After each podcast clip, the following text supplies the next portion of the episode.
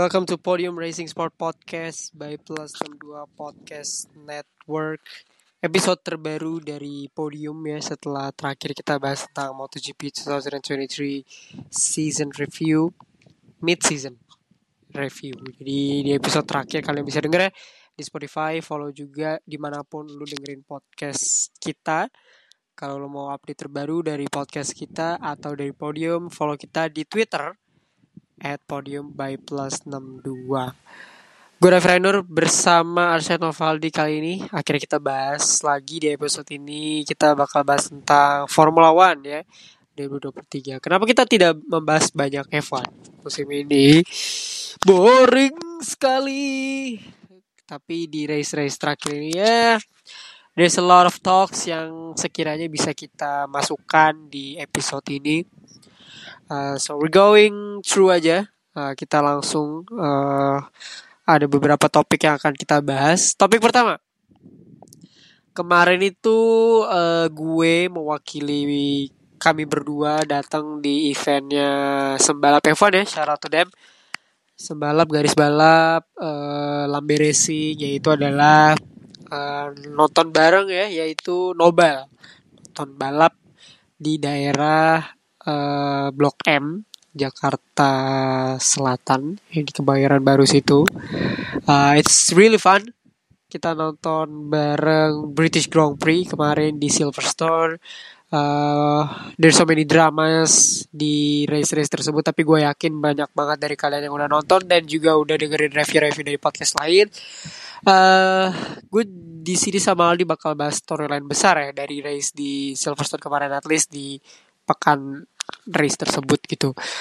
Uh, yaitu adalah bisa gue bilang sebagai quote on quote pemenang lah ya dari week kemarin di British Grand Prix yaitu adalah kejutan yang diberikan oleh McLaren Mercedes. Uh, mereka berhasil mengamankan podium lewat Lando Norris dan juga uh, front row start juga kemarin. Lando Norris dan Oscar Piastri start dari posisi ketiga finish di posisi keempat. Sejauh ini as a rookie Piastri menjadi uh, P4 ini finish terbaiknya dia ya sepanjang karirnya hingga saat ini.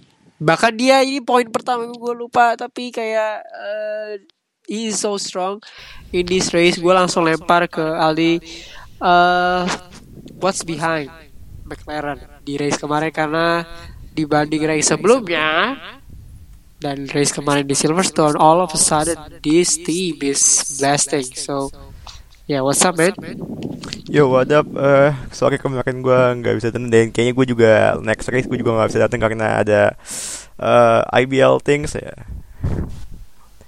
Iya, yeah, IBL final. IBL final. Yo. Uh, ya back to uh, tadi yang lu bilang soal McLaren dengan livery barunya yang menghasilkan uh, P2 and P3 start yang sebenarnya gue rasa McLaren itu deserve lah dapat uh, pole karena uh, sebelum itu Lando sempat di P1 di kualifikasi untuk beberapa detik sebelum Max tiba-tiba ngebut. Nah, tapi back to uh, tadi lu, uh, lu mention Oscar and their upgrade. Uh, sebenarnya kalau kita ngomongin sirkuitnya Silverstone ya, Silverstone kan sirkuitnya sangat amat sebenarnya cocok banget sama McLaren uh, tim yang gua rasa musim ini dia lebih suka di uh, di di high speed, dia lebih suka sirkuit-sirkuit yang kenceng. Uh, mungkin kalau kita musim ini kalau ini ya uh, tim yang suka bermain di low speed atau di tikungan lambat mungkin Ferrari uh, maybe Mercedes maybe uh, uh, Aston Martin a little bit tapi kalau udah sirkuit yang kenceng jagoannya memang McLaren. Dan apa ya gue ngerasa McLaren musim ini ke, ke, uh, ke, ke, kerangkanya kayak uh, dua musim yang lalu kayak 2021 di mana always kenceng di sirkuit-sirkuit yang uh, emang kenceng. Jadi gue rasa I think uh, harusnya McLaren after uh, libur panjang nanti after Hungary nanti di Belgia gue rasa harusnya McLaren bisa bisa ini sih bisa fighting again sih dengan Al dengan Alpine dengan ya di posisi 4 posisi 5 lah karena gue rasa kan setelah ini kan banyak sirkuit-sirkuit yang high speed yep. harusnya jadi makanan McLaren di Spa Monza and ya yeah, sirkuit-sirkuit yang kenceng lah. Yep, yep. Yep, yep. Jangan lupa kemenangan mereka terakhir tuh datang di sirkuit yang Aldi sebutin ya tadi, Monza. Uh, 2021 kemarin. Tapi ya uh, gue pribadi ya, gue cukup surprise melihat mereka pick up di space gitu. Dan lebih-lebih gue lebih surprise dengan hasil race mereka gitu. Karena biasanya ya, biasanya sebuah tim itu kan yang kencangnya di misalnya kayak time attack ya kan ternyata di race mereka bisa maintaining a very good pace gitu. Satu-satunya hal yang menghalangi mereka dari double podium atau bahkan memenangkan Silverstone kemarin adalah strateginya McLaren yang mana mereka menempatkan Lando Norris uh, make hard compound tire ya di second stint gitu sebelum adanya safety car gitu.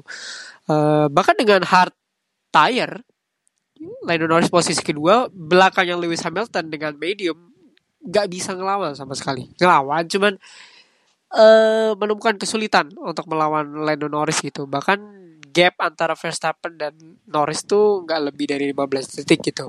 So, gue cukup surprise sih dengan apa yang mereka bisa lakukan. Itu aja sih dari gue. Any thoughts about uh, McLaren yang pengen lu sampaikan di? Uh, eh, gue pengen ini kali ya apa berterima kasih ke tim prinsipalnya Andrea Stella yang Iya Andrea, Andrea Stella yang uh, berhasil membuat aerodinamika McLaren sure. lately berubah. Even dia di balapan sebelum Silverstone dia uh, kalau gue nggak salah McLaren update-nya banyak banget ya. Mulai dia dari uh, floor mereka diganti total, terus uh, side pod juga diganti, engine cover diganti, jadi gue rasa memang ya deserve lah mereka dapat hasil kemarin karena mereka kan juga udah mulai start uh, gonta-ganti things kan since Juni. Yep. Jadi ini kayaknya udah udah kayak nerima hasil aja kemarin di Silverstone dan gue rasa akan terus menerus sih mereka upgrade di aer aerodinamika karena kan ini McLaren lu nggak bisa berharap mereka dapat mesin terbaik dong. Yap, tapi secara resources mereka kan juga salah satu tim yang cukup kaya lah. Jadi ya That's why kenapa Aldi tadi ngomong uh, mereka bakal banyak upgrade gitu. Soal pace mereka, apakah akan konsisten ke depannya? Tadi kata lu kan ada beberapa race yang uh, sirkuit high speed gitu ya, kayak let's say Spa, Monza. Should we count Singapore? Gak tahu ya. Tapi kayak beberapa race ke depan juga ada lah yang high speed. Termasuk ada nanti Qatar ya Uh, menurut lu mereka akan konsisten atau ya balik lagi kata lu bilang akan bergantung kepada sirkuit-sirkuit yang di mana mereka kuat dalam hal ini ya high speed circuit gitu. Uh, sejauh 10 balapan ini ya yang gue lihat kan mereka memang kuat di high speed ya. Uh, di Australia mereka Lando Norris P4 uh, di kemarin di Silverstone Lando Norris podium. Um, dengan beberapa sisa race uh, yang masih ada ke depan I think ya harusnya McLaren ini udah mulai bisa ranking up ya. Uh, dalam artian mereka harus udah, udah, udah nyaman sih main bisa finish di P8, P7, P6 tiap race karena bagaimanapun juga walaupun gue rasa mereka kuat ya di di sirkuit-sirkuit yang high speed tapi uh, yang jadi isu kan adalah uh, apakah kalau menurut gue menjadi isu apakah apakah driver mereka sudah ready, udah siap for the for for higher apa higher test gitu. Karena kan mereka masih punya satu pembalap rookie ya. Apakah dia sudah siap kena higher test higher uh, intensity nantinya? Karena kan ketika lu fighting buat P10 sama lu fighting buat P4 itu beda banget intensitinya jadi gue pengen lihat apakah intensitinya Oscar Piastri udah siap. Kalau lain tuh gue rasa dia udah uh, udah ready lah for everything lah. Tinggal nyari menang doang. Tapi kalau Oscar ini gue masih uh, gimana gue masih mempertanyakan sih apakah dia udah siap buat intensitas tinggi itu buat pressure sebesar itu. But anyway uh, ini gue masih setuju sama ini gue masih berpegang sama omongan gue musim kemarin. Oscar Piastri made a right move pindah ke McLaren. Ya yeah, yeah. setuju. Setuju P4 bro. Maksudnya ini adalah orang yang dibandingin sama Colton Herta musim lalu gitu ya. Jadi kayak bro come on bro. Masa iya lu bandingin orang ini sama Colton Herta ya emang aneh-aneh banget. Sama siapa tuh kemarin yang musim lalu? Pato Award ya? Oh, seharusnya McLaren jangan ngambil Oscar Piastri gitu ya. Menurut gue ya he prove he prove big time kemarin di Silverstone. Maksud gue uh, McLaren tuh bikin tim-tim lain frustasi gitu loh. Bahkan seorang Oscar Piastri itu finish di depan dua Ferrari, Fernando Alonso, George Russell, terus guys gitu ya. Ferrari tuh sampai ngomong uh, ini roket gitu ya, ini cepet banget um, McLaren bahkan Lewis Hamilton di belakang Lando Norris bilang ini mobil yang susah dikejar. George Russell bilang mereka impresif dengan mobil barunya so yeah I think teams should beware on McLaren ya terutama di sirkuit-sirkuit high speed dengan high speed corners yang tadi Aldi bilang gitu. Enak ya kalau punya mobil kayak gini gini karena kayak Ferrari tuh bener-bener kesakitan kemarin uh, di Silverstone mereka. Gue aja udah gak berani lihat ya. Bahkan Carlos Sainz tuh udah lupa plan strategi apa yang harus mereka deploy gitu ya. Jadi kayak that's that's cute. Uh, speaking of McLaren gitu ya.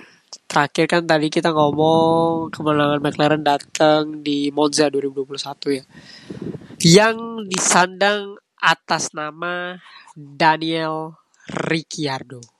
Yang bersangkutan akhirnya kembali ke Great Formula One yang mana menurut gue memang sudah seharusnya beliau ini tidak jobless selama berbulan-bulan kemarin ya. E, pembalap seperti ini tuh memang tidak pantas untuk cuma berada di belakang simulator.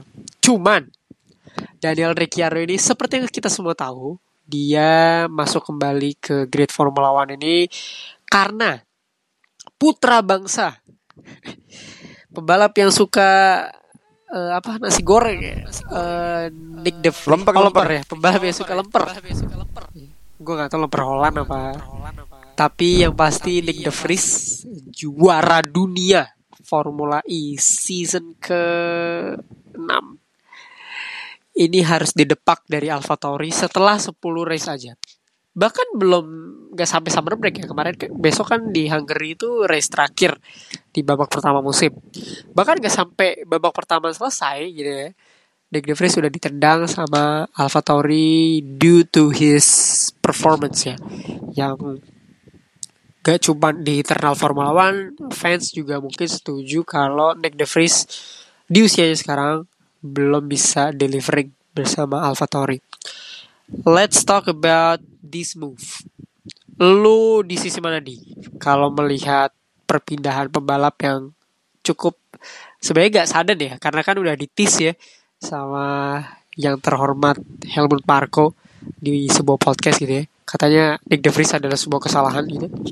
Tapi where do you stand on this movement antara Nick De Vries, Daniel Ricciardo, dan Alfa? Uh, first of all kita harus tahu dulu ceritanya cerita background kenapa The Vries diambil akhirnya sama Red Bull.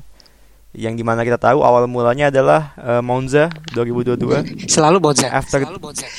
Ya yeah, after that race uh, Max kan uh, sebenarnya Max tuh baik dia cuma rekomendasi um, dia mungkin ngomong ke Helmut dia ngomong ke Helmut Mut Mut ini gue ada temen gue nih dari Belanda dia baru nyetak poin nih lu nggak pengen nyoba hire dia? Mungkin awalnya gitu doang mungkin uh, Helmut mungkin di awal kepala dia ah, gue nggak kepikiran nih tapi karena yang rekomendasikan anak kesayangan gue sih si Max. Jadi oke okay kita coba lah. 10 race eh, nggak uh, bisa ngapa ngapa bukan nggak bisa ngapa-ngapain sih. Gue gue selalu ngerasa De Vries ini struggle-nya itu selalu di qualify.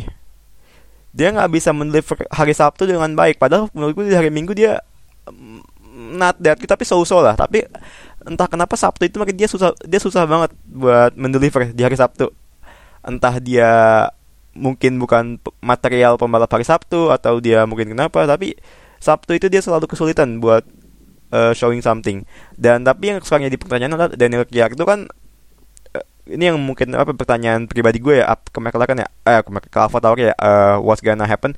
Uh, kita sama-sama tahu bahwasannya Alfa Tauri musim ini cuma ngeluarin 3 juta US buat gaji uh, 2 jutanya buat Nick De Vries di mana dia pembalap termahal di Alfa Tauri dan sejutanya buat Yuki atau kebalik atau gue atau gue salah mungkin kebalik.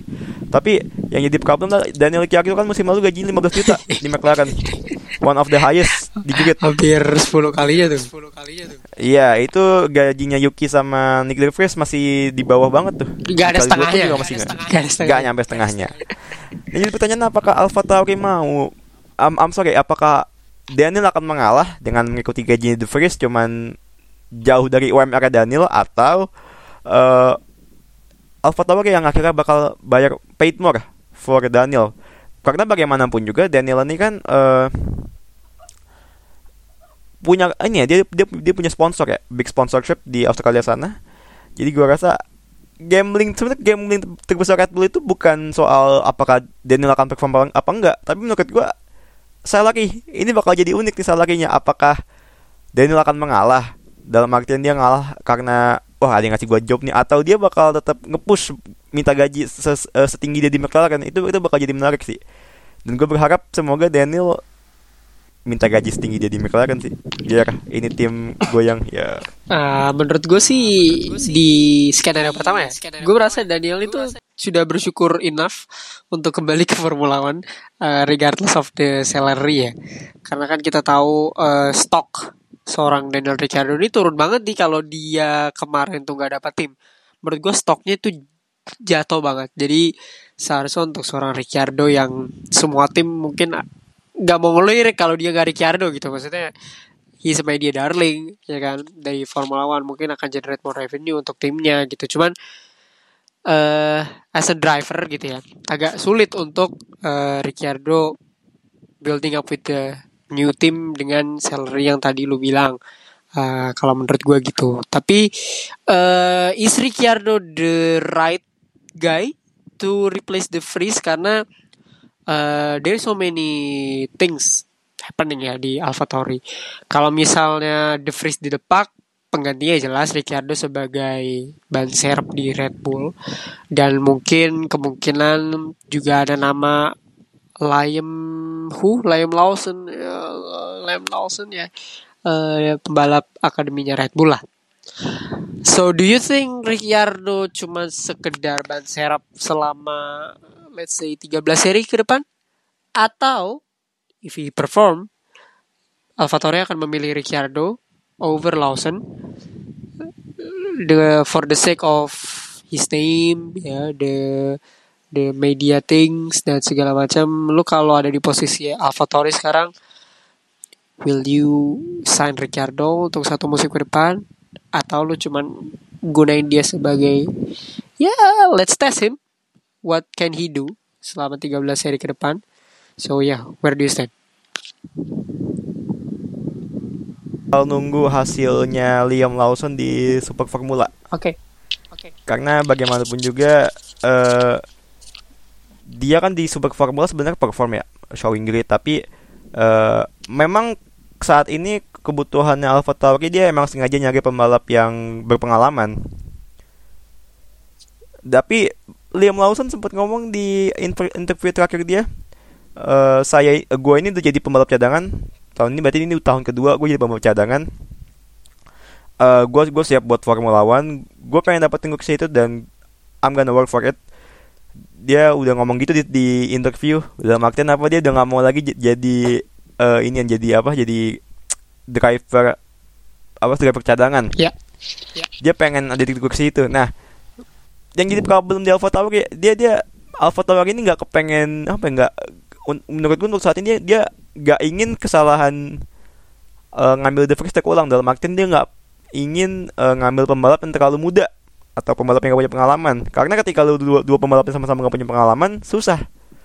Dan ini kejadian kan di di Alpha Tauri musim ini. Dua pembalapnya sama-sama minim pengalaman dan gak works gitu. So I think Liam Lawson I'm sorry to say tapi gue rasa he needs to sabar satu tahun lagi deh. Karena gue rasa Daniel if he perform he gonna stay. Lagi lagi pula lagi, uh, gimana ya ini mungkin uh, opini pribadi gue opini jahat gue ya Liam Lawson itu gue rasa selama jadi test drivernya Alpha Tauri nggak ngasih big upgrade menurut gue ya buat Alpha Tauri. I'm gonna say it, I'm gonna say it. Lim Lawson gak ngasih big things as a test driver buat Alfa Tauri. Oke, okay, oke. Okay. Okay. Jadi lu belum mengconsider dia ya as fan yeah, untuk 2025 mungkin. Oke. Okay. 2025 atau mungkin Daniel Ricciardo 12 balapan ke depan bakal kayak bakal kayak dia McLaren tahun lalu. But anyway, Liam Lawson I think kalau dia perform di Super Formula Red Bull kayaknya bakal lebih hire dia sih karena Liam Lawson kan pasti uh, salarinya pasti bakal lebih rendah dong mintanya ketimbang Daniel. Yep, dan lebih muda lah ya. Karena menurut gue the issue of Nick De Vries itu adalah masalah umurnya sih. Tapi we'll talk about De Vries nanti dulu. Uh, menurut gue Ricciardo ini posisinya agak awkward ya. Um, he's a 34 years old, 33. Ya di atas 30. Tapi posisinya awkward banget di sini. Uh, dia akan kembali ke AlphaTauri, salah satu tim pertamanya lah uh, di Formula One. Dia sempat di Toro Rosso juga. Uh, menurut gue sangat awkward karena satu sebenarnya ini pembalap yang kalibernya harus berada di tim pabrikan kalau bahasanya gitu ya yaitu adalah Red Bull ya tapi di sisi yang sama performanya dia akhir-akhir ini mungkin menempatkan dia harus menempatkan dia di tim seperti Alpha Tauri yang di musim ini adalah probably one of the worst if not the worst team in Formula One dengan durasi kontrak yang tidak jelas. Uh, maksudnya sebagai replacement driver lo harus mengikuti ya seberapa lama tim membutuhkan lo. Dalam hal ini ya berarti ya menyelesaikan musim aja. Untuk seorang pembalap kayak Ricciardo ini awkward position karena lu harus memberikan terbaik untuk tim terburuk. That's the that's the thing yang Ricciardo harus hadapi. Menurut gue posisi dia sangat awkward di sini karena kalau dia nggak perform syukur-syukur dapat tim baru ya. Kalau dia nggak dapet digantiin sama pembalap yang mungkin 10 tahun lebih muda dibandingkan dia gitu. So I think the Ricciardo situation is very awkward dan dia harus deliver the best performance out of the worst team possible gitu. Jadi menurut gue awkward aja. Atau ini kita ngomongin the sister team of AlphaTauri ya, the big sister Red Bull. Dengan uh, performa Sergio Perez di akhir-akhir ini. I don't know, regardless of Ricciardo situation, apakah kehadiran Ricciardo juga menjadi pressure yang besar untuk Sergio Perez nih menurut lo? Karena kita tahu Perez nih bahasa pundit sepak bolanya ancur-ancuran dalam empat race terakhir terutama di kualifikasi dia nggak tembus Q3 sama sekali loh. Sergio Perez ini di Austria di uh, Silverstone kemarin. Di saat teammate-nya very dominant very dominant that nobody has won besides of Red Bull musim ini dan Verstappen ya Perez cuma menang dua kali ya di musim ini sisanya Verstappen. So apakah Naro Ricciardo alih-alih sebagai uh, let's say kayak uh, menumbalkan dia ya atau kayak bahasanya menaruh Ricciardo untuk ya untuk for the sake of media you know uh, namanya Ricciardo atau naruh Ricciardo di AlphaTauri juga menjadi bisa dibilang uh, putting a, a, a lot of pressure untuk seorang untuk seorang Sergio Perez. Sergio Perez. Uh, pertama Ceko itu kontraknya masih sampai 2024 jadi gua rasa untuk for now he's safe kecuali dia benar-benar nggak perform tapi kan sejauh ini Ceko perform dan uh, garis bawah perlu di garis bawahi juga Ceko lebih muda 2 tahun ketimbang Daniel. Nah de, Ceko lebih gua rasa kalau memang nantinya Red Bull at the end of the at the end of the kontrak Ceko habis ya gua rasa Red Bull uh, bakal balik ke mantannya deh feeling gua ya yang adalah yang adalah yang adalah pembalap Spanyol di Ferrari itu pak Oh, iya, yeah, that makes sense. That makes sense. Ada ada emang ada isunya kan? Isunya kan emang situ. Oke. Okay. Oke. Okay. Jadi gua rasa uh, kontrak Ceko for now is safe kecuali ada problem atau things yang we don't know lah kayak The Vries. Tapi kan Ceko is Ceko lah. Uh, seburuk-buruknya dia di balapan sirkuit tradisional kalau udah ketemu sirkuit jalanan pasti P1 P2. Jadi I think Ceko kayaknya posisinya aman tapi buat 2025 gua rasa Red Bull nggak bakal mau ngambil Daniel or mau panjang Ceko di feeling gue dia bakal nyari pembalap yang umurnya apa umur prime lah buat nemenin Max di 2025 or maybe Lando Norris maybe who knows di 2025 Iya, yep, yep. Karena second seat Red Bull juga salah satu kursi yang sangat ini ya uh, menarik Jadi beberapa kali kita lihat di Twitter tuh berseliweran ya driver market karena kita tahu 2026 nanti udah regulasinya berubah. Jadi let's say di dua musim ke depan itu cukup krusial bagi sebuah tim untuk at least menempatkan the best driver possible on their team. Dalam hal ini tadi Aldi nyinggung pebalap Spanyol yang ada di Ferrari yang menjadi uh, apa ya istilahnya uh, peluang untuk Red Bull untuk mereka dapatkan gitu. So not Daniel Ricciardo gitu ya. Gue sih entah kalau Red Bull ini ngelihat basis fan base di Formula One sih harusnya mereka ngambil Daniel Ricciardo ya as their second driver for the sake of it aja sih.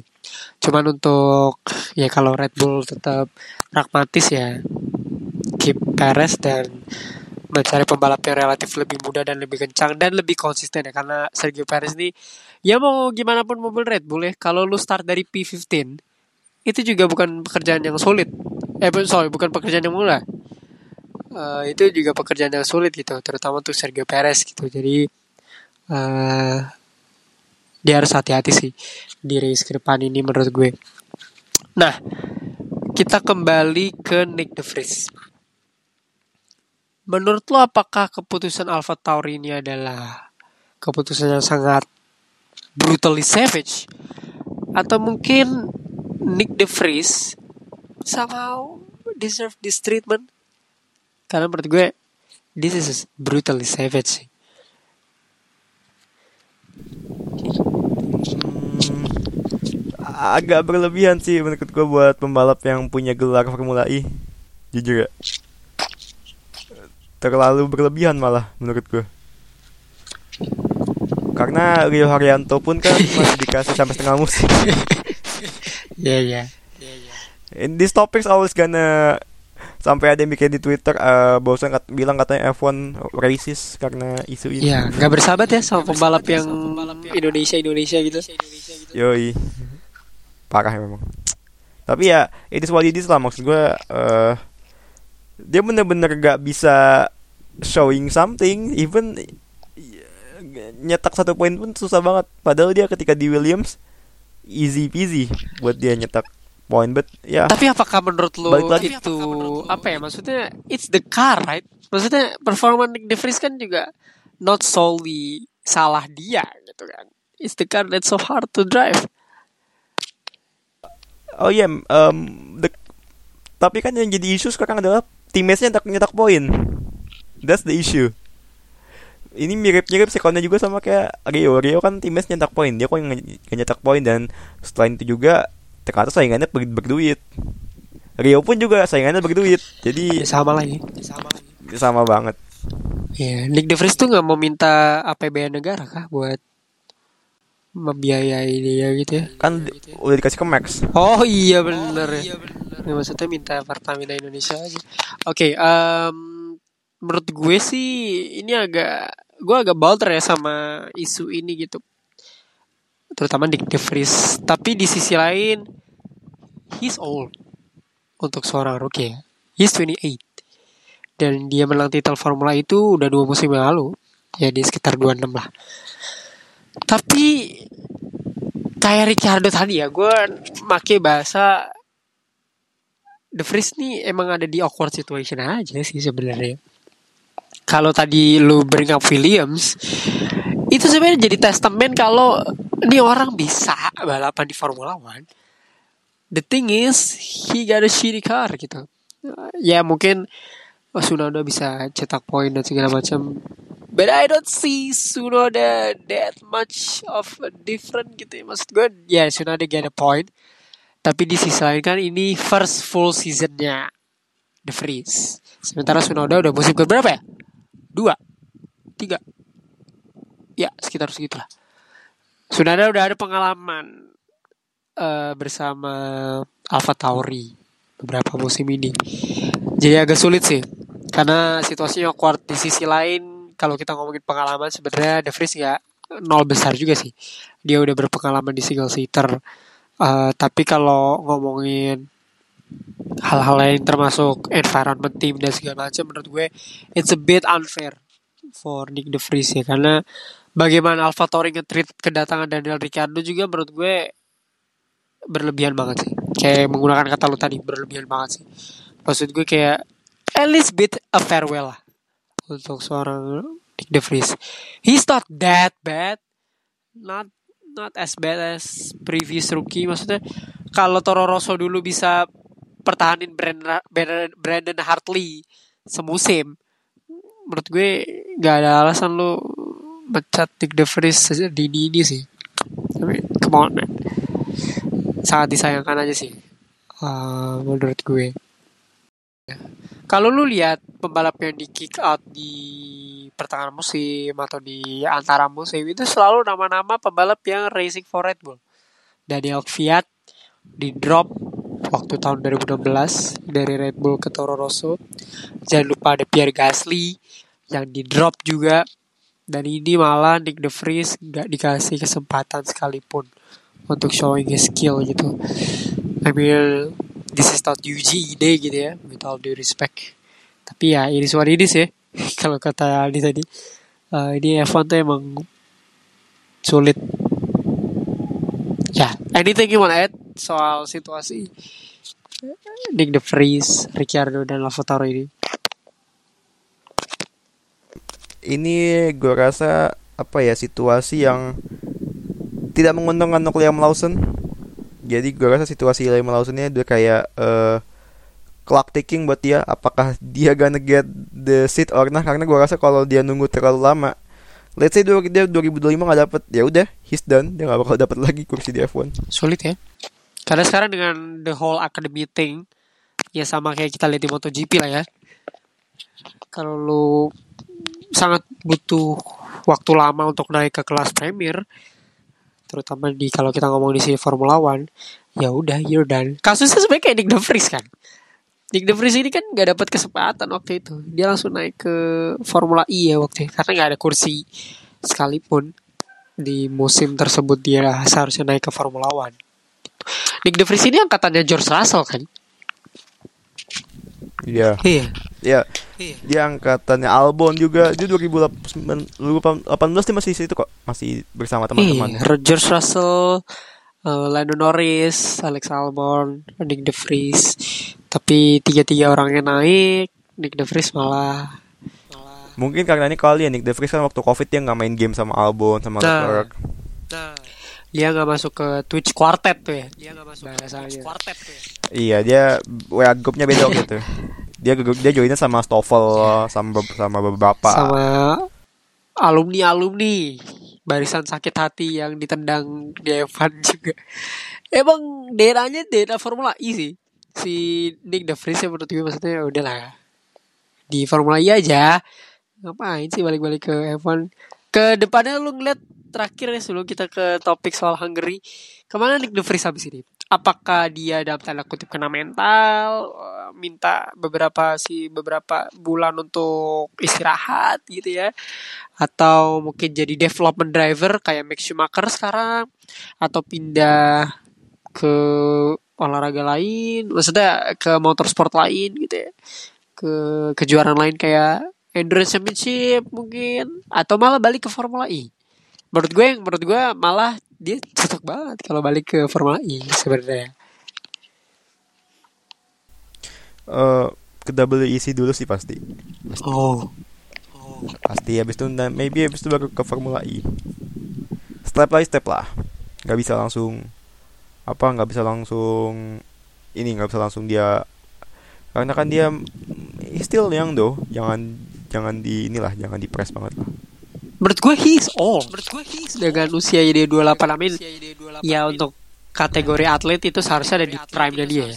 tapi if you're uh, 28 and you're kick out from Formula One itu agak sulit untuk membangun lagi. ya. tapi ya nggak masalah sih selama di kejuaraan lain dia dapat tim yang I don't know langganan juara gitu ya. Tim yang oke. Why not gitu sekali lagi itu membuktikan balapan mobil ini memang it's about the car kejam. Ya. Kejam juga di Formula One ini lu nggak perform lu out gitu ya. Emang Helmut Marko nih out juga aja lah. oh tidak bisa. Tanpa Helmut Red Bull mana mau masuk? Ya, ya. sulit sulit. Yang udah toxic. Ya makanya Pierre Gasly cabut. Dari kekeluargaan Red Bull. Karena udah tidak kuat melahan lingkungan toxic ya, habis- iya sih cuman ya emang pisau bermata dua ya. Eh kita masuk ke Hungary satu race sebelum summer break yang cuman berjarak tiga minggu aja. Kalau Eva zaman dulu tuh summer break empat pekan lima pekan tiga minggu musim ini dengan jumlah race yang gak masuk akal eh, Hungary ini menjadi seperti biasa penutup di babak pertama musim. Di setiap musim itu Hungary selalu ada kayak momen-momen aja gitu. Ingat pas 2021 Lewis Hamilton itu saking grit itu chaos ya. Ya, Lewis Hamilton itu start sendirian gitu. Yang menghasilkan Esteban Ocon sebagai juara ya tahun 2021 dan ya foto terhebat juga. Maksudnya kayaknya nggak pernah deh ada balapan yang di starting grid cuma ada satu individual doang ya sama safety car gitu that's crazy. Uh, Esteban Ocon jadi juara. Fernando Alonso defending masterclass. Eh, storyline apa nih yang akan kita lihat di Hungary Grand Prix 2023 ini? Melihat ini sirkuit yang low and medium corners ini orang-orang dulu selalu menyebut ini sebagai another side of Monaco. Kayak Monaco yang versi tradisional track lah. Kalau Monaco itu kan street circuit. Lah, orang-orang bilang Hungary ini is another uh, version of Monaco. Track tracknya sempit, ya kan? Maksudnya sangat sulit untuk overtaking selain di uh, track-track lurus, misalnya kayak di straight line, terus setelah turn 1 dan turn 2, setelah di turn 4, gitu. Uh, yang dia naik tuh ya. Uh, what storyline do you expect that will happen di balapan pekan ini nanti? Tentu saja lagu Wilhelmus terputar Waduh lagi. itu bukan unexpected itu. Oh, bukan ya? Oh, Itu Kemarin itu udah gua rasa nanti setiap race kan minggu ya. Itu Senin tuh harus ada upacara bendera lagu kebangsaan Wilhelmus. Kacau. Udah hari-hari itu loh. Makanan fans F1. Wilhelmus. Coach Justin kayaknya harus nonton F1 terus nih. Biar berasa. Bukan dia emang Iya nonton. maksud gue biar berasa di rumah gitu.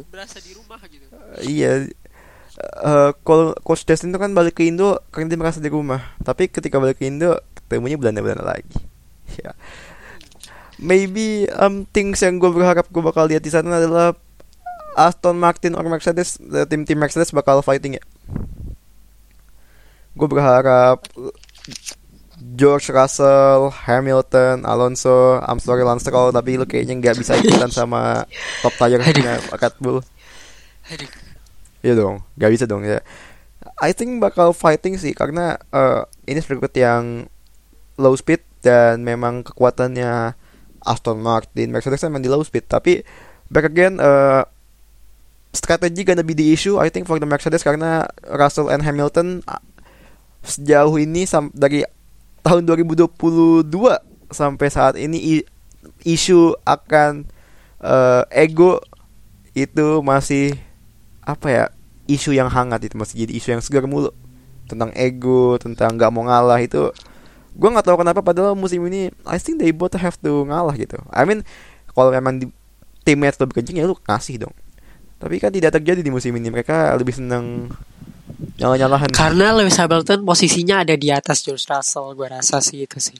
Di championship kalau musim lalu kan kita tahu Hamilton gimana.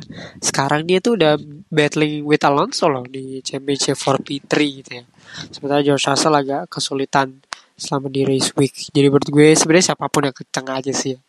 Eh, tapi will we see another lagu kebangsaan ya di musim ini. Considering Nick De Vries sudah nggak ada ya jadi satu-satu yang bisa mengumandangkan Wilhelmus cuman Max Verstappen. Tapi menurut gua akan ada God Save the King kah?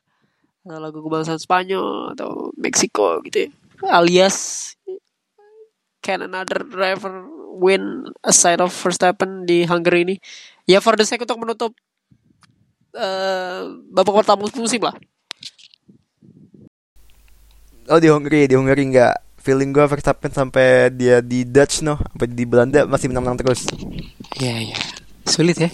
Karena Verstappen tuh cukup mungkin, di posisi kedua aja dia, biar bisa di menang Euro dia. Mung mungkin dia I don't know. Mungkin dia nanti kalahnya di Qatar. Itu tinggal sisa dua race lagi dong. Iya. Satu race lagi. Oke okay, oke. Okay. berarti negatif ya ada pembalap yang bisa menang selain Verstappen di Hungary ini. Oke okay, oke. Okay. karena musim lalu ya Verstappen tuh start dari P14 menang pak. Di race ini ya Hungary. Bahkan dia sempat spin. Di pertengahan balapan tapi tetap menang over Charles Leclerc gitu. Itu di saat Ferrari masih bisa jadi penantang lah gue sih berharapnya Alonso punya track record yang bagus di sini Hamilton juga punya track record yang bagus di sini jadi hopefully we will see these three Verstappen, Hamilton dan Alonso sih menurut gue storyline-nya akan ada tiga pembalap ini akan berada di podium di Hungary Grand Prix besok. So, itu aja dari episode ini. Tadi kita bahas tentang McLaren, The Rising of McLaren, Ricciardo, Alpha Tauri, dan Nick De Vries situation. So, buat lo yang dengerin podcast ini, ikut Q&A kita. Menurut kalian, apakah Nick De Vries dipecat oleh Alpha Tauri itu terlalu brutal? Ataukah menurut kalian Nick De Vries deserve untuk nggak dapat kursi lagi di Formula One. Dan ikut polling kita juga siapa yang harus Alfa Tauri ambil di sebagai second driver. Apakah Lawson, Ricciardo, atau nama-nama lain yang mengitari di Great Formula One musim ini. So, gue Raffi Reno dan Ashar Novaldi. Jangan lupa untuk follow Twitter kita di @podium by plus 62. Follow podcast kita di mana pun lo dengerin Spotify, Apple, Google, dan di mana pun lo dengerin podcast kita. See you guys in the next episode. Selamat menikmati balapan terakhir di babak pertama musim. Enjoy the Hungary Grand Prix.